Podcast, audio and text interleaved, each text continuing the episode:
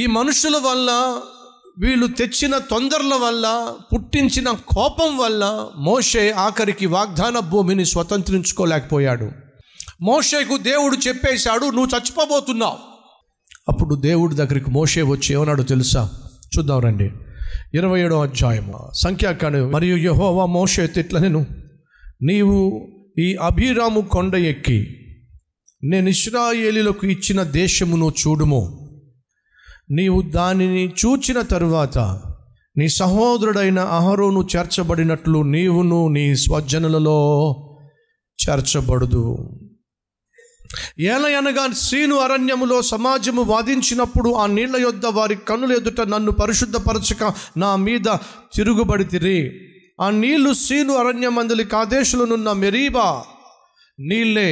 అప్పుడు మోషే యెహోవాతో ఇట్లా, నేను యెహోవా సమస్త మానవుల ఆత్మలకు దేవా, యెహోవా సమాజము యెహోవా సమాజము కాపరి లేని గొర్రెల వలె ఉండకుండునట్లు ఈ సమాజము మీద ఒకనిని నియమించు. సరే, నా పని అయిపోయింది అంటున్నావు, త్వరలోనే నేను మరణించబోతున్నాను చెప్పి నాకు చెప్పేశావు, నాకు అర్థమైపోయింది నేను మరణిస్తానని.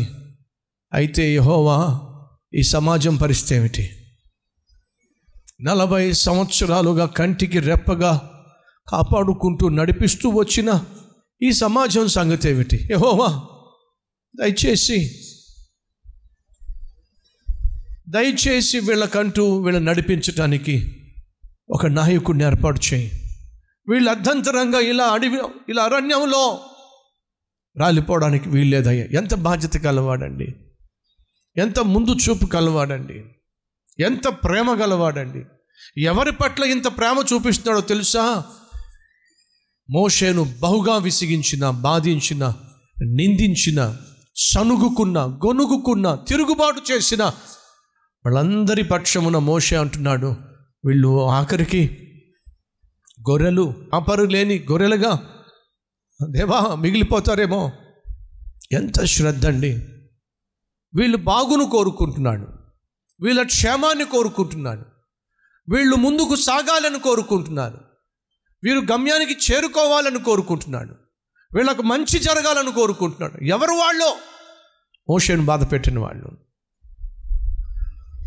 మరలా జ్ఞాపకం చేస్తున్నాను, మనల్ని ప్రేమించిన వారిని, మనలను ఇష్టపడిన వారిని, మనం ఇష్టపడడం ప్రేమించడం గొప్ప విషయం కాదు, కానీ మనల్ని ద్వేషించిన వారిని కూడా, మనల్ని హింసించిన వారిని కూడా ప్రేమించటము, అలాగే వారిని క్షమించటము, వారి కోసం ప్రార్థన చేయటము అది అంత సులభము కాదు అనేది వ్యక్తిగతంగా నీకు బాగా తెలుసు.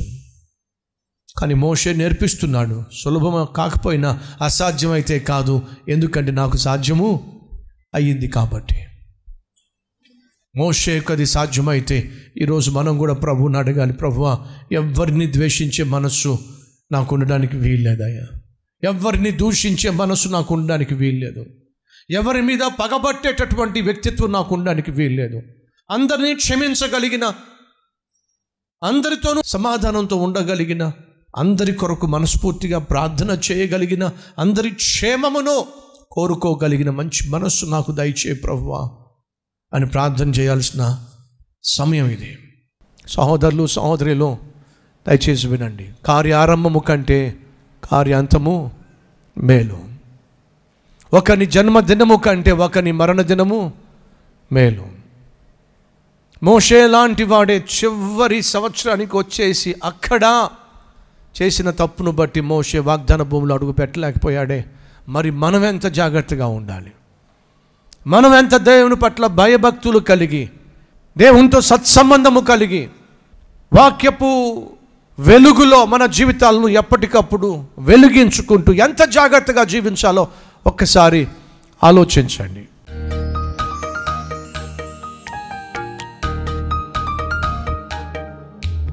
పరిశుద్ధుడైన తండ్రి, మోషే వలే ప్రేమించాలని, మోషే వలే సహించాలని, మోషే వలే ప్రార్థించాలని మాకు నాయన హెచ్చరిక చేశావు. అటు మనస్సు మాకు దయచేయమని యేసు నామం పేరట వేడుకుంటున్నాము తండ్రి. ఆమేన్.